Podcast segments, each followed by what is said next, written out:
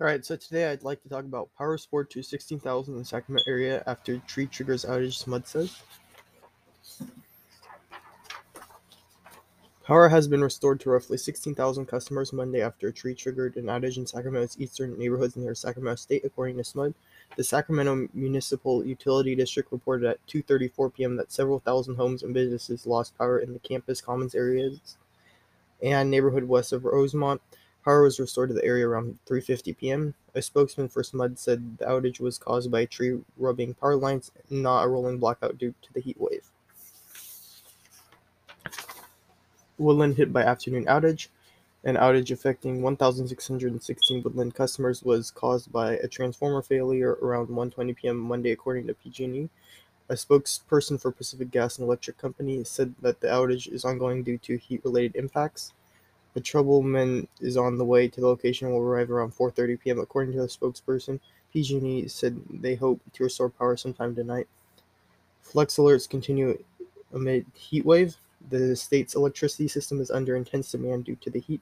Utilities were asking Californians to turn up their thermostats to 78 degrees late Monday afternoon into the early evening to save power. While SMUD's grid is not part of the independent system operator, which called for the sixth flex alert in a row this evening between 5 and 10 p.m. The Sacramento-based utility had its hands full with near-record power demands. The ISO, which runs the electricity grid through most of California, declared a Stage 1 emergency alert Monday, a sign that supplies were turning increasingly tight as temperatures soared in the midst of a heat wave gripping California. Whether SMUD would be able to share power with ISO statewide system will have to be a game time decision, said spokeswoman Lindsay Von Leningham said earlier Monday. If we have extra, we will. And so I believe with this, all power has been restored at this point. Okay, so something I'd like to discuss today as well is Hurricane Ian destroyed sections of the Sanibel Causeway in Florida, cutting off access to the island community.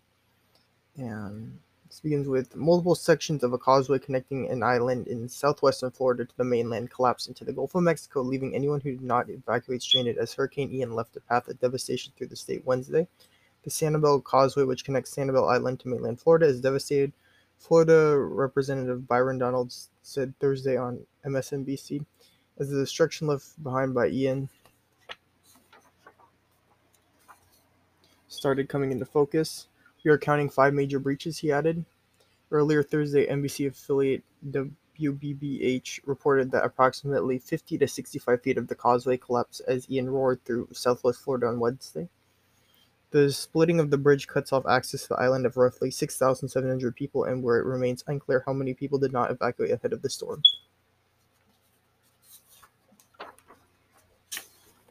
Sanibel Mayor Holly Smith evacuated from her island community Tuesday night, knowing it could be hit by a storm surge.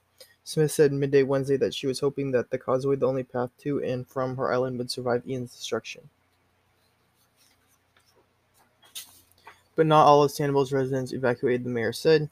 I wish it was fully evacuated. No, it is not. Smith said, I am aware of numerous individuals that decided to stay on the island. That's my main concern right now, is their safety, she added. I've been in touch with as many of them as I can be, and that's a very difficult position to be in when I'm sitting 15 miles away and knowing that a number of my citizenry might be in harm's way. And I believe causeway is not completed again, but it would seem to be something that would be worked on in the future. Hurricane Ian has since ended, and numbers are not. There's still a lot of rubble and destruction that's being sorted out. Okay, so something else I'd like to take a look at today is Biden's claim that pandemic is over complicates efforts to secure funding. With President Biden's surprise declaration that the coronavirus pandemic is over, has thrown a wrench into the White House's efforts to secure additional funding to fight the virus and persuade Americans to get a new booster shot, while fueling more Republican criticism about why the administration continues to extend COVID emergency. Biden's comments, which aired Sunday on 60 Minutes, reflect growing public sentiment that the threat of the virus has receded even as hundreds of Americans continue to die of COVID each day. 46% of Americans have returned to their pre-pandemic lives, according to an Axios poll released last week, the highest share of respondents answered that way since the pollsters began asking the question in January of 2021. We still have a problem with COVID, Biden said. We're still doing a lot of work on it, but the pandemic is over. Biden's remarks caught some senior officials off guard as the White House mounts a fall vaccination campaign, lobbies Congress for billions of dollars to purchase more coronavirus vaccines and treatments, and weighs whether to extend its ongoing public health emergency when it expires next month. The president's comments also triggered a sell-off on Wall Street as vaccine manufacturers Moderna, Novavax, BioNTech, and Pfizer collectively lost more than $9 billion in value on Monday. In an interview, six administration officials who spoke on the condition of anonymity because they were not authorized to comment said the president's statement would probably make it harder to persuade people to get shots or secure new money from Congress, noting those efforts have already lagged behind their goals. Outside supporters also criticized Biden for ignoring uncomfortable realities, such as the large and growing toll of long COVID. Some officials on Monday sought to add nuance to Biden's comments, seeking to praise the nation's progress while acknowledging the ongoing challenges. More than 30,000 people remain hospitalized with COVID, and more than 400 are still dying each day, according to seven-day averages compiled by the Washington Post. Although we are much better off than we were months ago, as the president himself said, we still have a lot of work to do to get it down to a low enough level that we would feel comfortable with it. Anthony S. Fauci, the government's top infectious disease expert, said in an interview, "I'm not comfortable with 400 deaths per day."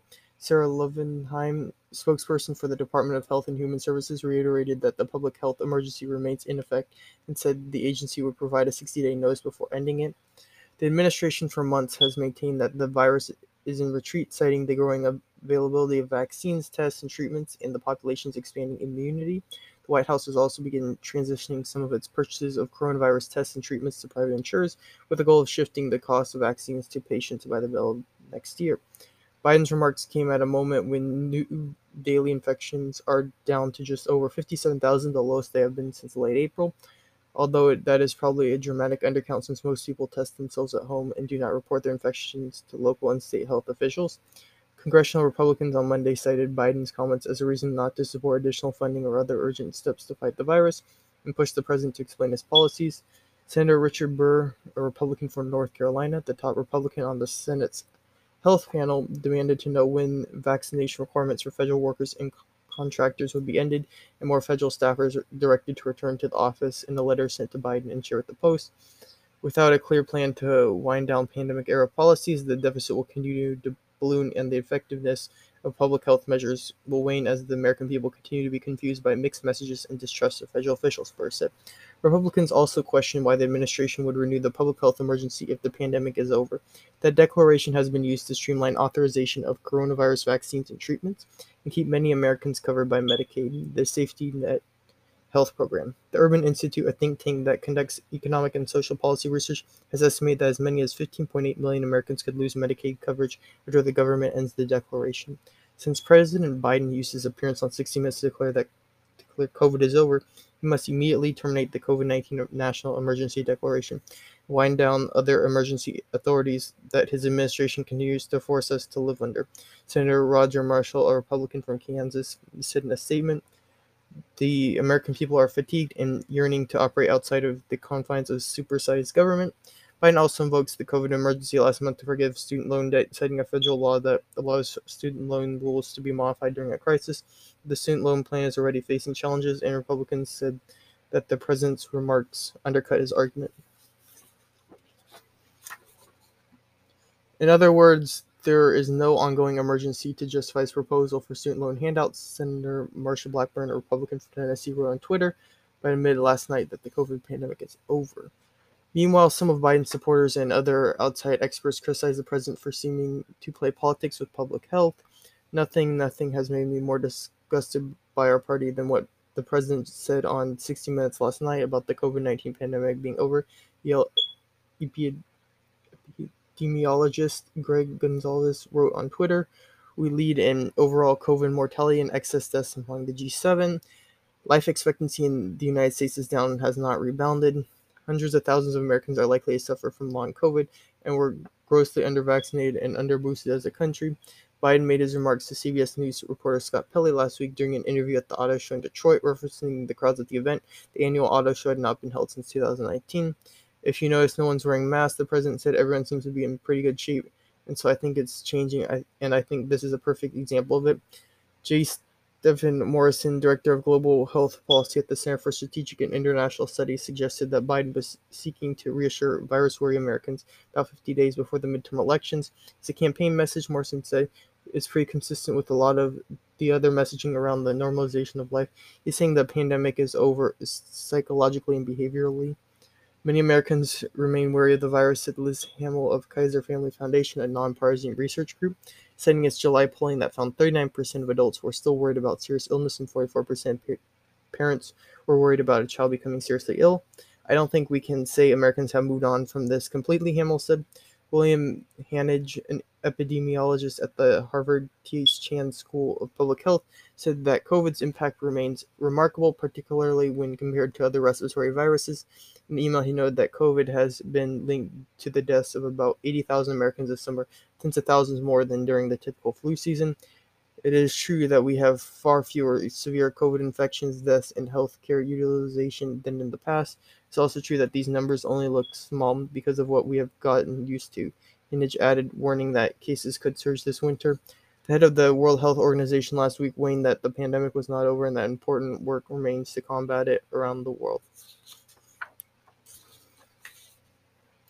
We are not there yet, but the end is in sight, said Tedros Adhanom Ghebreyesus, Director General of the World Health Organization. We can see the finish line, but now is the worst time to stop running. In the 60 Minutes interview, Biden said the pandemic continues to exact a deep psychological toll. Think of how that has changed everything, the president said, people's attitudes about themselves, their families, and the state of the nation, about the state of their communities.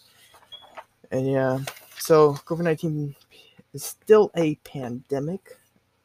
And yeah, there's some changing attitudes on some policies, and the, you know, it's COVID-19 treated as a pandemic in the United States. Well, it's in the world it is one, but in the United States, what's the level of the severity? You know, is it as tough as a pandemic? So, yeah. Hello, and today I'd like to talk about something, and what I'd like to talk about today is Nancy Pelosi's husband was violently assaulted during a home invasion, her office says. Washington. House Speaker Nancy Pelosi's husband, Paul Pelosi, was violently assaulted early Friday by an assailant who broke into their home in San Francisco, according to a statement from her office. The suspect, who was taken into custody, attacked Paul Pelosi, 82, with a hammer. Two people briefed on the incident told NBC News. Early this morning, an assailant broke into the Pelosi residence in San Francisco and violently assaulted Mr. Pelosi, the California Democrat spokesman Drew Hamill said. The assailant is in custody and the motivation for attack is under investigation. Mr. Pelosi was taken to the hospital where he is receiving excellent medical care and is expected to make a full recovery, Hamill continued. San Francisco police responded to the scene just before 2:30 a.m. Pacific time. Sergeant Adam Lobsinger tweeted, saying the chief of police, William Scott, would address the media. The House Speaker was not in San Francisco at the time of the attack, according to her office. United States Capitol Police said in a separate statement that Pelosi was in Washington, District of Columbia, with her protective detail at the time of the break-in.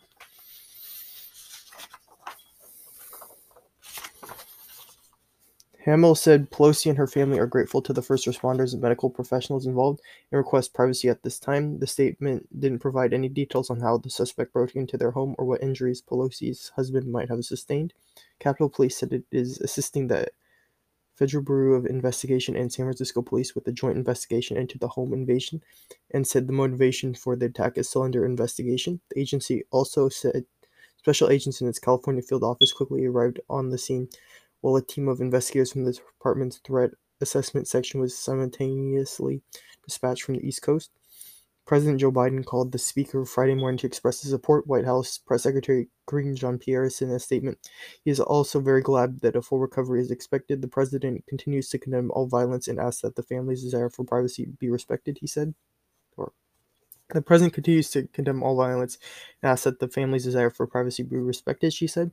Senate Majority Leader Chuck Schumer, a Democrat from New York, said in a statement that he also spoke with the House Speaker, saying he conveyed my deepest concern and heartfelt wishes to her husband and their family. It's unclear what the motivation for the break-in and assault though national leaders have warned of the potential for political violence, especially with the midterm elections less than 2 weeks away. Several lawmakers reacted to the incident, including Representative Jackie Speier, Democrat from California, who tweeted that she's glad Pelosi's husband is safe. While the motive is still unknown, we know where this kind of violence is sanctioned and modeled, she said. Senator Chuck Grassley, a Republican from Iowa, tweeted, "I wish Mr. Pelosi well and pray for a quick recovery. Everyone deserves to be respected and violence is never okay. I'm hoping and praying Paul Pelosi is okay. I'm outraged the Speaker and her family are going through this. This is cowardly, disgusting, and disgraceful." Representative Bill Pascrell, a Democrat from New Jersey, tweeted. In August, Representative Eric Swalwell, a Democrat from California, said a man called his office repeating homophobic slurs and threatening to shoot and kill the congressman. Swalwell, who has previously tweeted about threats to his office, wrote, "Bloodshed is coming. Pelosi's home was vandalized last January, just a few days before the January 6th attack on the Capitol, as was the home of then Senate Majority Leader Mitch McConnell, a Republican from Kentucky. Pelosi's garage door was faced with phrases including $2,000, cancel rent, and we want everything. This came several days after Congress failed to approve a measure to increase coronavirus stimulus checks to $2,000.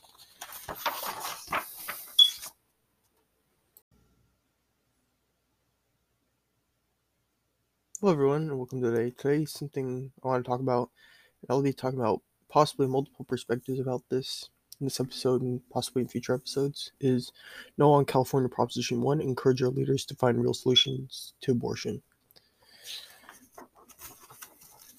Proposition 1 on the November 8th ballot, dubbed the Right to Reproductive Freedom Amendment, asked California voters to amend the state's constitution to prohibit the state from interfering with or denying an individual's reproductive freedom, defined as a right to an abortion and a right to contraceptives. Here, two essays explore both sides of the issue. Alegria is the director of development of Pregnancy Care Clinic and a governing board member at the Cajon Valley Union School District. She lives in El Cajon. This commentary does not represent the opinion of the board or the district. As a teenager, I took risks. My sights were set on fantastical romance and being swept off my feet to escape a difficult family life. But soon I found myself alone, scared, pregnant, facing life-changing decisions. At the time I turned to Planned Parenthood. They presented me with two choices, parenting or abortion. Abortion seemed to be the right path, ideal, private, secret, and discreet. My abortion was scheduled at over 20 weeks gestation. Similar to now, parental consent was not necessary for abortion to be performed on minors in California during the 1980s. You could walk in and out of the clinic the same day and no one would know. A few days later, I painfully labored in my bathroom, realizing I had delivered the unexpected remnants of a partially aborted baby. 40 years later, I began to realize the havoc this ideal, private, secret, and discreet decision was wreaking in my life and the lives around me. I never dealt with a lifetime of raising my child, but rather a lifetime of emotional turmoil for taking the life of an individual, my baby. The proposed amendment to the California Constitution through Proposition 1 on November's ballot reads, "The state shall not deny or interfere with an individual's reproductive freedom in their most intimate decisions, which includes their fundamental right to choose to have an abortion and their fundamental right to choose or refuse contraceptives." This amendment should raise questions to all. Doesn't our state constitution already protect our privacy in this space? It does. How do we define the term individual? How do we determine what is a fundamental right? Are some rights more important than others? Are all fundamental rights equal? Hard questions to answer.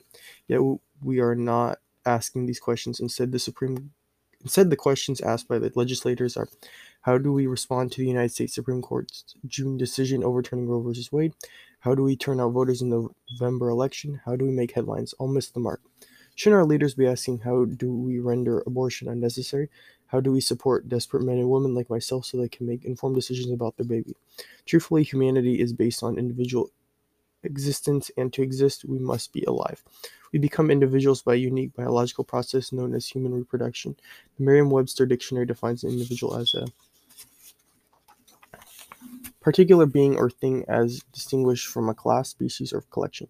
Human reproduction delivers on its promise in the creation of an individual who contains its own beating heart, its own skeletal structure, its own nervous system, and even reproductive functions. In the 2014 report for the Charlotte Lozier Institute titled A Scientific View of When Life Begins, Marine Context states one of the basic insights of modern biology is Life is continuous, with living cells giving rise to new types of cells and ultimately to new individuals. Therefore, in considering the question of when a new human life begins, we must first address the more fundamental question of when a new cell, distinct from sperm and egg, comes into existence. The conclusion that human life begins at sperm-egg fusion is uncontested. For 17 years, I've worked in our local pregnancy care clinic. Every day, we walk individuals through desperation and offer pregnancy tests, birthing and parenting classes, adoptive choices, parenting support groups, material needs such as diapers, formula, wipes, and maternity and baby clothes. These services are provided free of charge. We support both men and women through the trauma of abortion into healing and freedom. Commonly, abortions occur because of convenience as a quick relief for unintended pregnancies. However, having walked through the pain and trauma of my own abortion, I serve as a daily witness to lives in psychological torment that have nowhere to place the shame and guilt about their aborted children, and I have grieved with men in our clinic over the children they never had the opportunity to parent.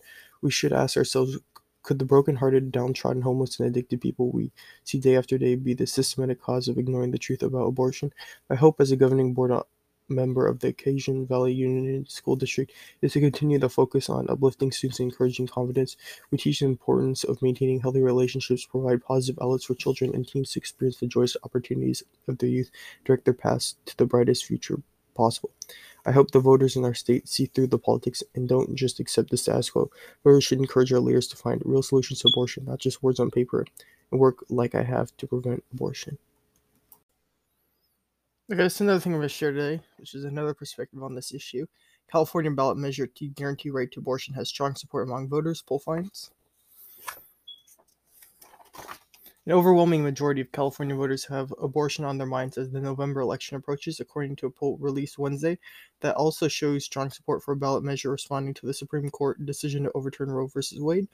More than 80% of registered voters consider abortion to be important in the upcoming election, and 71% plan to vote for Proposition 1, an amendment to the California Constitution that would prohibit the state from interfering with a woman's right to an abortion and guarantees access to contraceptives, according to the poll from the United States Berkeley Institute of Governmental Studies.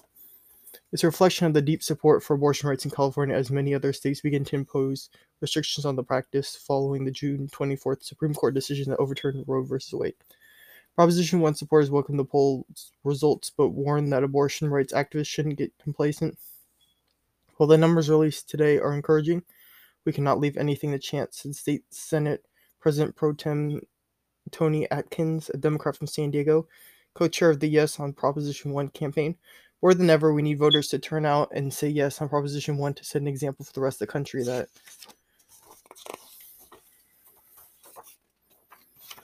abortion is a fundamental right and should be protected as such in our Constitution. Abortion is widely expected to be a major motivating factor in the midterms this year. In California, which has some of the most liberal reproductive rights policies in the nation, the Supreme Court's decision generated a ferocious backlash and inspired a coordinated campaign to increase abortion access for both Californians and those seeking help from out of state.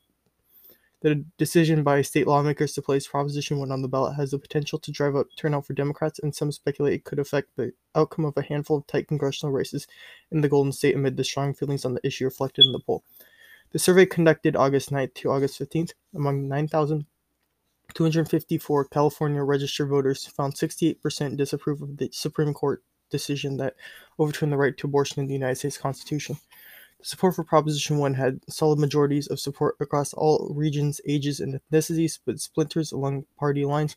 Democrats support the measure 89% to 5%, while 35% of Republicans were in favor. No party preference voters, who make up nearly a quarter of the state's electorate, backed the measure 74% to 14%. The poll also found robust support for new policies California lawmakers took in the immediate wake of the Supreme Court's decision.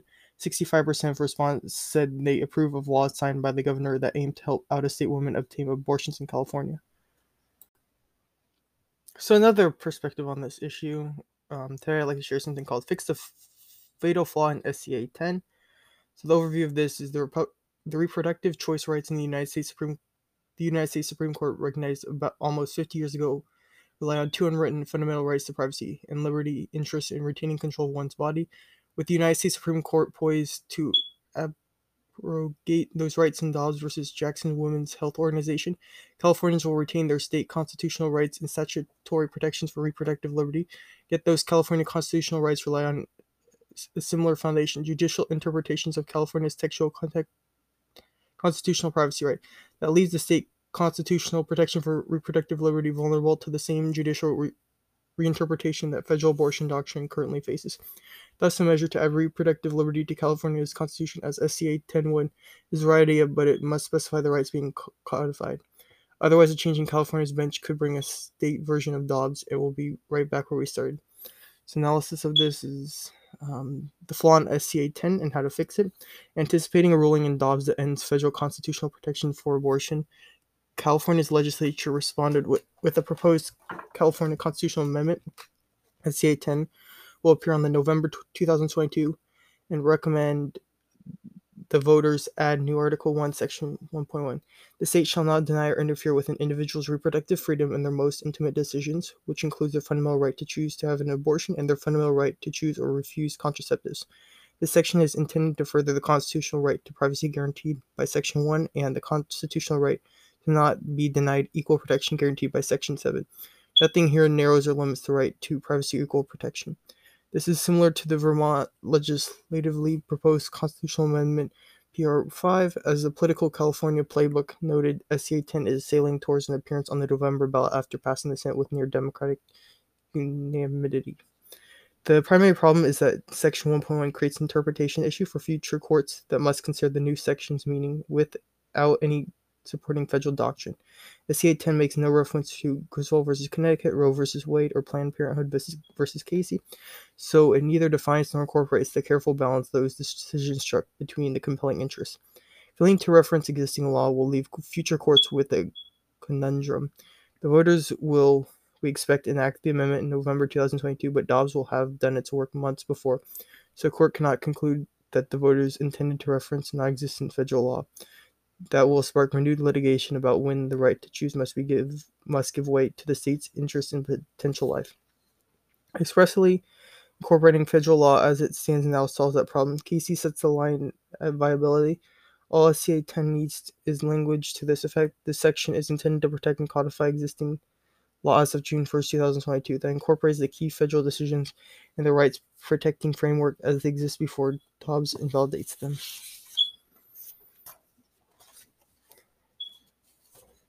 True, California's Reproductive Privacy Act, RPA, incorporates the constitutional lines drawn in Casey, but the proposed constitutional amendment itself does not. Under the Reproductive Privacy Act, no law may deny or interfere with the woman's right to choose or obtain an abortion prior to viability of the fetus. Consistent with Roe and Casey, the Reproductive Privacy Act defines California as a reasonable likelihood of the fetus's sustained survival outside the uterus without the application of extraordinary medical measures.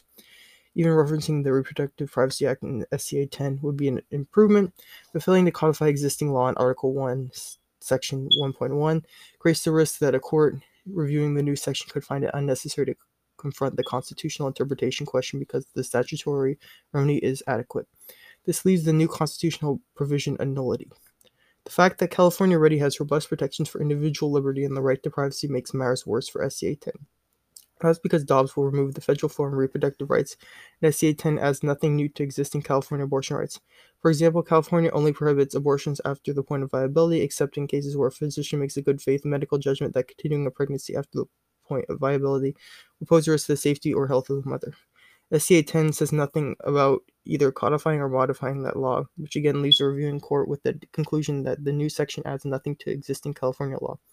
The secondary problem is that the failure to mention existing law untethers the new section from its legal foundation and so jeopardizes other fundamental rights that rely on the same foundation as reproductive rights. California's constitutional abortion rights rest on the same privacy and liberty analysis that federal law currently does.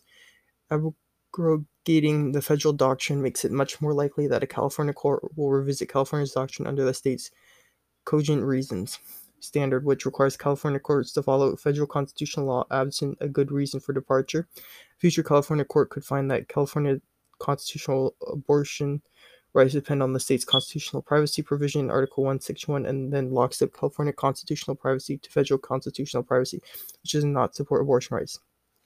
This would and California's constitutional abortion rights.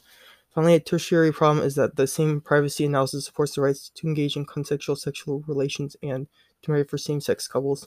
Just as those federal decisions are at risk if federal privacy doctrine changes, so will California's decision that rely on privacy doctrines become suspect. Future federal decisions and laws can be even worse for California abortion rights. Even if SCA 10 solved those problems, future United States Supreme Court decisions and acts of Congress may still limit abortion rights in California. Federal authority can do so by imposing a ceiling on California law under the Supremacy Clause. As a sovereign state, California can enshrine individual rights in its Constitution. When the federal Constitution confers protection to an analogous individual right that sets the floor, and states may always provide greater protection to those individual rights. Federal law, at least for the next week or so, protects certain abortion rights, and California could use its constitutional rights to privacy and liberty to also recognize reproductive choice rights. Just so, California case law provides that the state's constitution provides greater protection for women's right to choose. The federal law can also impose a ceiling and bar states from further action. It could do so by establishing federal constitutional protection for a fetus. If the United States Supreme Court reads the federal constitution to grant fetal rights before viability outside the womb, that would create a federal law ceiling and bar states from using any competing individual interest to grant abortion rights under the California Constitution.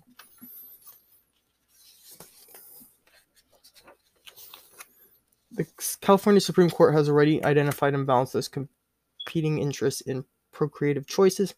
Abortion presents a conflict between the individual's right to autonomy and the state's interest in the unborn. Under California law, the individual's constitutional rights outweigh the state's interest in the unborn. But if the United States Supreme Court adds a new factor, an unborn's federal constitutional right to life, then SCA 10 will fail. But if the United States Supreme Court adds a new factor and an unborn's federal constitutional right to life, then SCA 10 will fall. SCA 10 is at least relatively safe from other challenges. The proposed amendment presents some policy and litigation challenges that are significant but unlikely to be fatal. For example, proponents of SCA 10 have embraced and touted the idea of California serving as a sanctuary for women seeking abortion care in restrictive states. Groups worry about the potential for California resources to become overburdened. People from other states come to California to seek abortions. Once Roe and Casey are overturned, the number of women for whom the nearest abortion provider would be California could increase by 3,000%, from about 46,000 to 1.4 million. That raises two concerns. How will California pay for these services, and can other states impose liability on California for providing them to their residents? SB 1142 attempts to solve the funding problem by creating a state-run fund paid for by donations from private citizens to pay for women traveling to the state. The bill defines the covered practical support as airfare, lodging, ground transportation, gas money, meals, dependent, childcare, doula support, and translation services. To help a person access and obtain an abortion, even so, many women may still be unable to pay for their medical procedures, leaving California to foot the bill. Governor Gavin Newsom addressed that concern by allocating $125 million of additional funding in the coming fiscal year for abortion services. Of course, California's record budget surplus this year seems likely to repeat next year, so that may be a short-term solution to a longer-term issue. On the legal issues, it seems unlikely that other states or the federal government would have standing to sue California for providing abortion services to residents of states that have more restrictive abortion laws. Federal lawsuits against California sanctuary state policies suggest how such a lawsuit might play out. In February 2020, the United States Department of Justice filed a lawsuit against California and two other states over their immigration sanctuary policies, which generally restricted how state and local law enforcement officers shared information with federal authorities regarding a person's immigration status. The Department of Justice argued that California's sanctuary laws were unconstitutional, superseded by federal immigration laws, and obstructed the federal government's ability to enforce federal laws. California won the first case filed by the Department of Justice in 2018. California won a second case in the Ninth Circuit, and the Supreme Court declined to take that case. And SB 1142 has key differences from California's sanctuary laws that make it even more defensible. In the immigration context, the sanctuary aspect of the law relates to restrictions on states and local law enforcement sharing information with the federal government. SB 1142 would create a state-run fund to collect donations from private citizens to help pay for women to travel to California and fund her legal fees to defend attacks by her home state. The federal government would struggle to make the same arguments against SB 1142 that it did against the sanctuary laws. For example, assuming Dobbs simply removes the federal floor for reproductive rights, the federal government cannot argue that SB 1142 is superseded by federal law. Other states similarly would struggle to escape pleading state challenges. The United States Supreme Court has exclusive jurisdiction over disputes between states, but it is unlikely that the court would claim jurisdiction over controversy between California and another state. In this context, the court has declined to hear similar cases where states attempted to enjoin other states from creating and enforcing their own laws and restrictions, even if those laws would have interstate ramifications. Conclusion. SCA 10 needs new language making clear that it codifies Roe, Casey, and Griswold. Feeling that there is substantial risk that the new California constitutional provision will either be interpreted by courts to have no effect, or that its underpinnings will be erased. The other policy and litigation risk can be overcome, but absent any link to existing abortion law, SCA 10 may be nothing more than an empty promise. So today I'd like to share yet another perspective on this issue. We'll be going through the V word, Proposition 1 revives historic abortion debate over viability in California. As soon as the leaked United States Supreme Court decision overturning Roe v. Wade, published in May, threatened the federal right to abortion, California Democrats went to work writing an amendment to the state's constitution, explicitly protecting the right to an abortion here. Californians will vote on the amendment in the form of Proposition 1 come November, but as the election approaches, lawmakers still do not agree whether the measure would merely enshrine abortion rights, as they are currently articulated in state law, which allows abortion up to 24 weeks, or whether it would expand abortion rights so as to permit abortion at any point in pregnancy, for any reason. Throughout the legislative debate over the amendment, there were several awkward moments when Democrats were stumped by this question from Republicans, most notably when Assemblymember Kevin Kiley, a Republican from Rockland, posed it point blank before the final vote in June. California law generally bars the performance of an abortion past the point of fetal viability, he said. Will this constitutional amendment change that?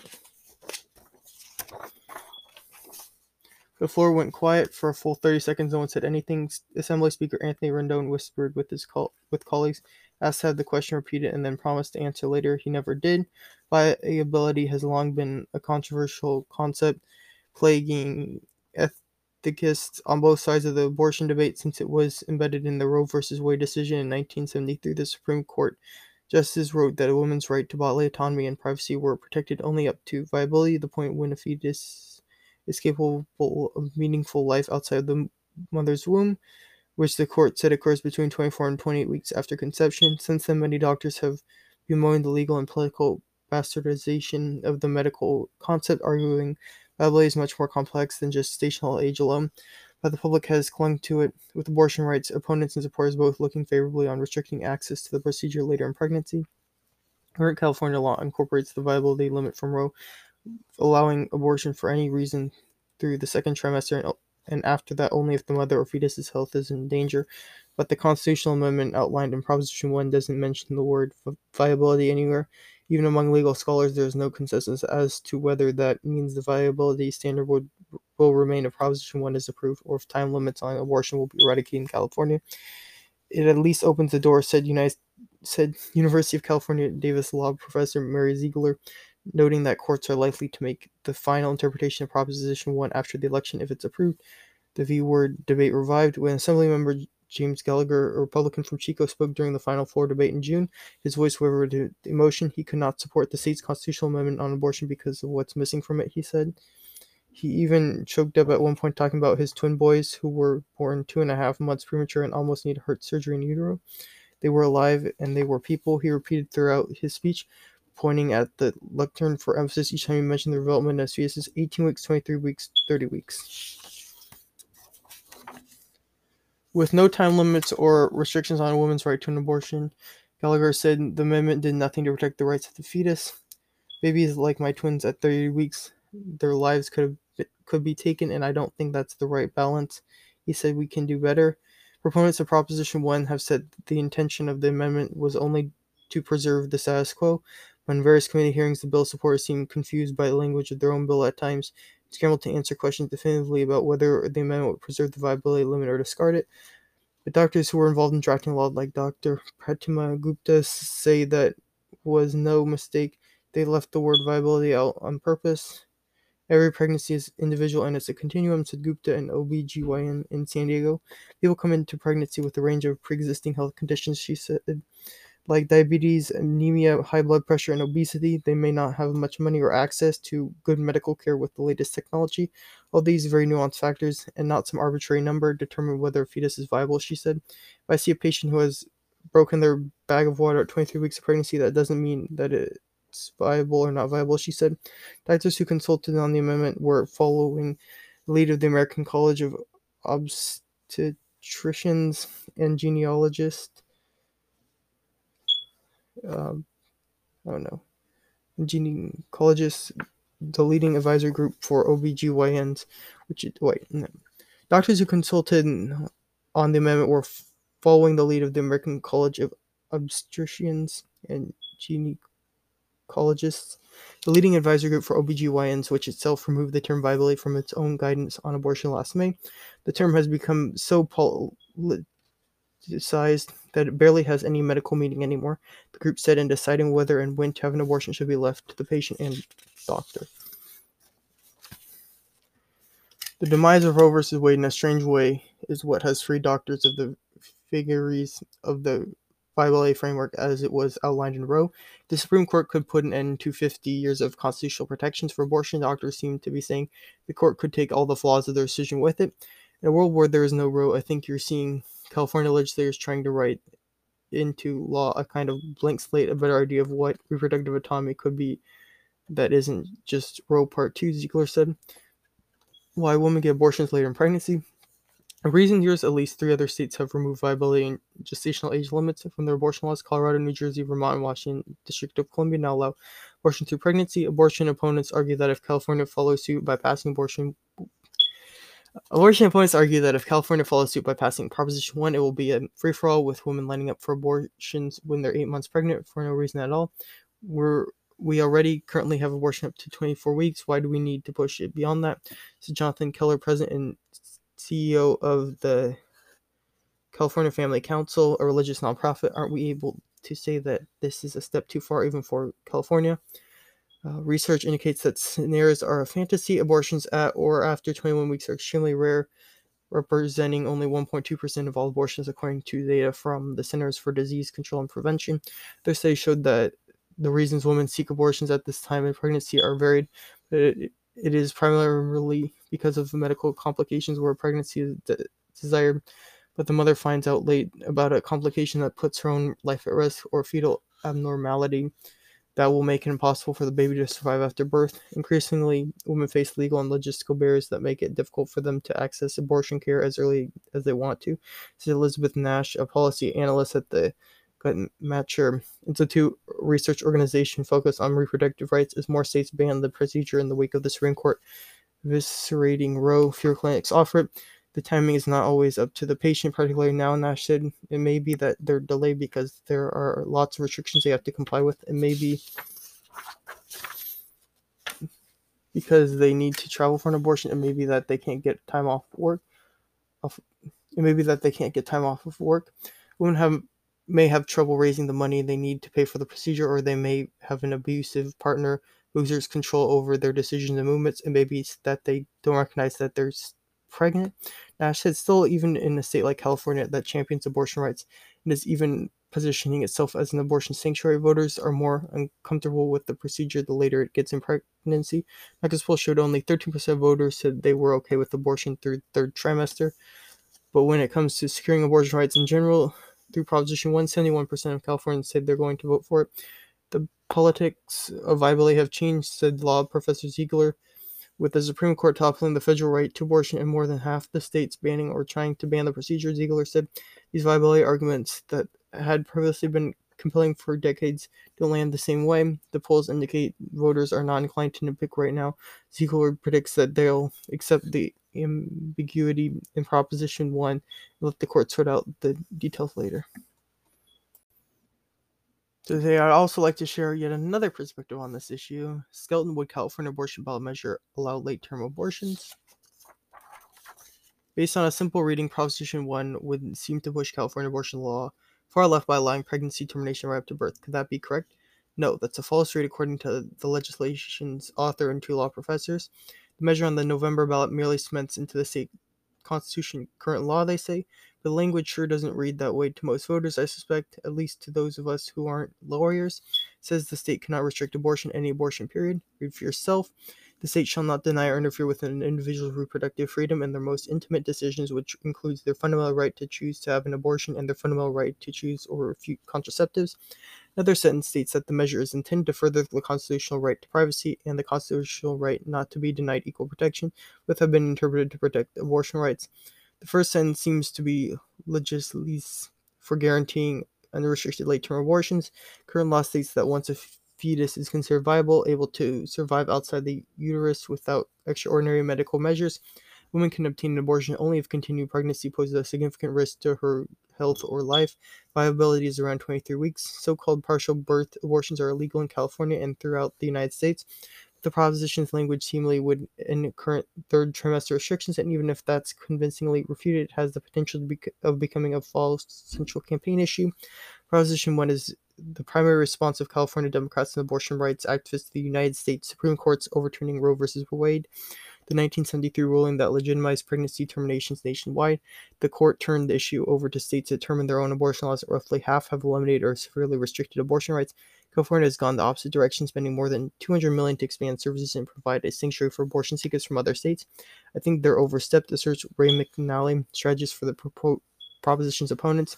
It's the most extreme abortion law you could put into the Constitution. There's no limit on late-term abortion.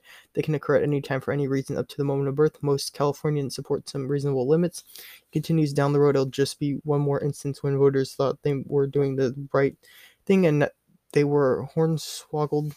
It feels cynicism and bitterness and mistrust in government. The constitutional amendments author, State Senate Leader Tony Atkins, Democrat from San Diego, flatly denies that it changes current law regarding viability. The false narrative about abortions up until birth are unscientific and created to politicize the conversation about abortions, he said in a statement after the legislature passed the measure mostly along party lines, Democrats for and Republicans against. But during floor debates in both houses, queries about late-term abortions resulted in fuzzy replies. Basically, they were kissed off. I called two law professors who specialize in abortion regulations, and both said that Proposition 1's language isn't the end of the story. There's more that meets the eye. Constitutional amendments, whether federal or state, are generally are subject to core interpretation guided by legislative intent and precedent. They said, generally speaking, constitutional language tends to be more aspirational, language of principles and broad rights, with more detailed rules written in statutes, said Loyola Law School professor Britta Clark, expert on healthcare law. Constitutional rights are never absolute. They always allow some restrictions, she continued. What this constitutional amendment is doing is tracking language that has already been interpreted by the state Supreme Court in a way that absolutely allows some restriction. University of California, Los Angeles Law School professor Carrie Franklin, faculty director of the Center on Reproductive Health Law and Policy, agreed that a constitutional right is not an absolute right. The state is going to be able to limit the abortion right. Mike Madrid, a Republican political consultant who specializes in the Latino voter trends, told me that many Latinos may have a tough time accepting Proposition 1. Latinos are more anti-abortion than most groups. He said they're more Catholic than other groups. But he added, I don't think it will affect the outcome of the measure. It's affect how big the win is. Agreed if there's any effect at all. This is a deep blue state with a long history of supporting abortion rights. Proposition 1 should be passed for no other reason than to record California's strong opposition to their overreaching Supreme Court decision, but drafters should have made clear in the measures and language that it was permissible to limit abortion after a fetus reaches viability. Okay, so something else I wanted to share today, I believe this will be one of the final perspectives I have on this issue, but it's Hope and Prayer, California Church's Abortion Ballot Measure. In summary, religious opponents of abortion led by the Catholic Church are mobilizing against Proposition 1 on the November 8th ballot, but the numbers in fundraising and in the polls are against them. From the pulpit of the bright and airy Christ Cathedral in Garden Grove, Father Bao Tai delivered a homily on a recent Sunday morning urging his congregation to vote against Proposition 1, a measure on the November 8th ballot that would enshrine the right to an abortion in California's Constitution. A steward is entrusted to care for the master's property until his return. He preached, what precious goods has the Creator placed in our care? Did they include the innocent, sacred lives of the unborn and children to be born?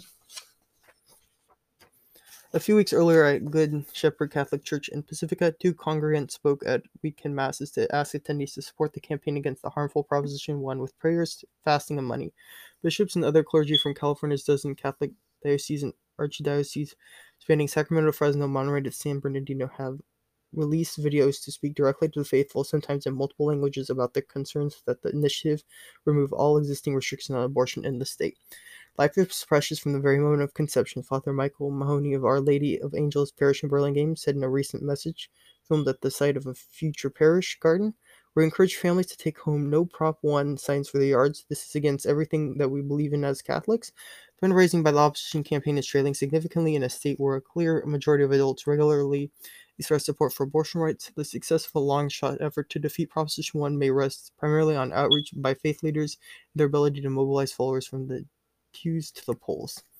About a month before Election Day, as mail ballots are set to begin arriving at the homes of every registered voter in California, officials across several major denominations are tapping into their networks of worshippers to get the word out against the abortion measure. Meanwhile, some conservative faith-based political groups are organizing voters to involve their churches in the campaign. Though not legally allowed to endorse partisan candidates because of their tax-exempt status, churches can advocate on issues including ballot measures. Find an egregious expansion of abortion. The most significant push so far has come from the Catholic Church. Over the summer, it started training clergy and parishioners, registering voters, and developing educational resources about Proposition 1, which it calls the most egregious expansion of abortion this country has ever seen. And I believe that's where I'm going to leave it for now. In the next episode, we'll continue this issue and possibly look at some more issues.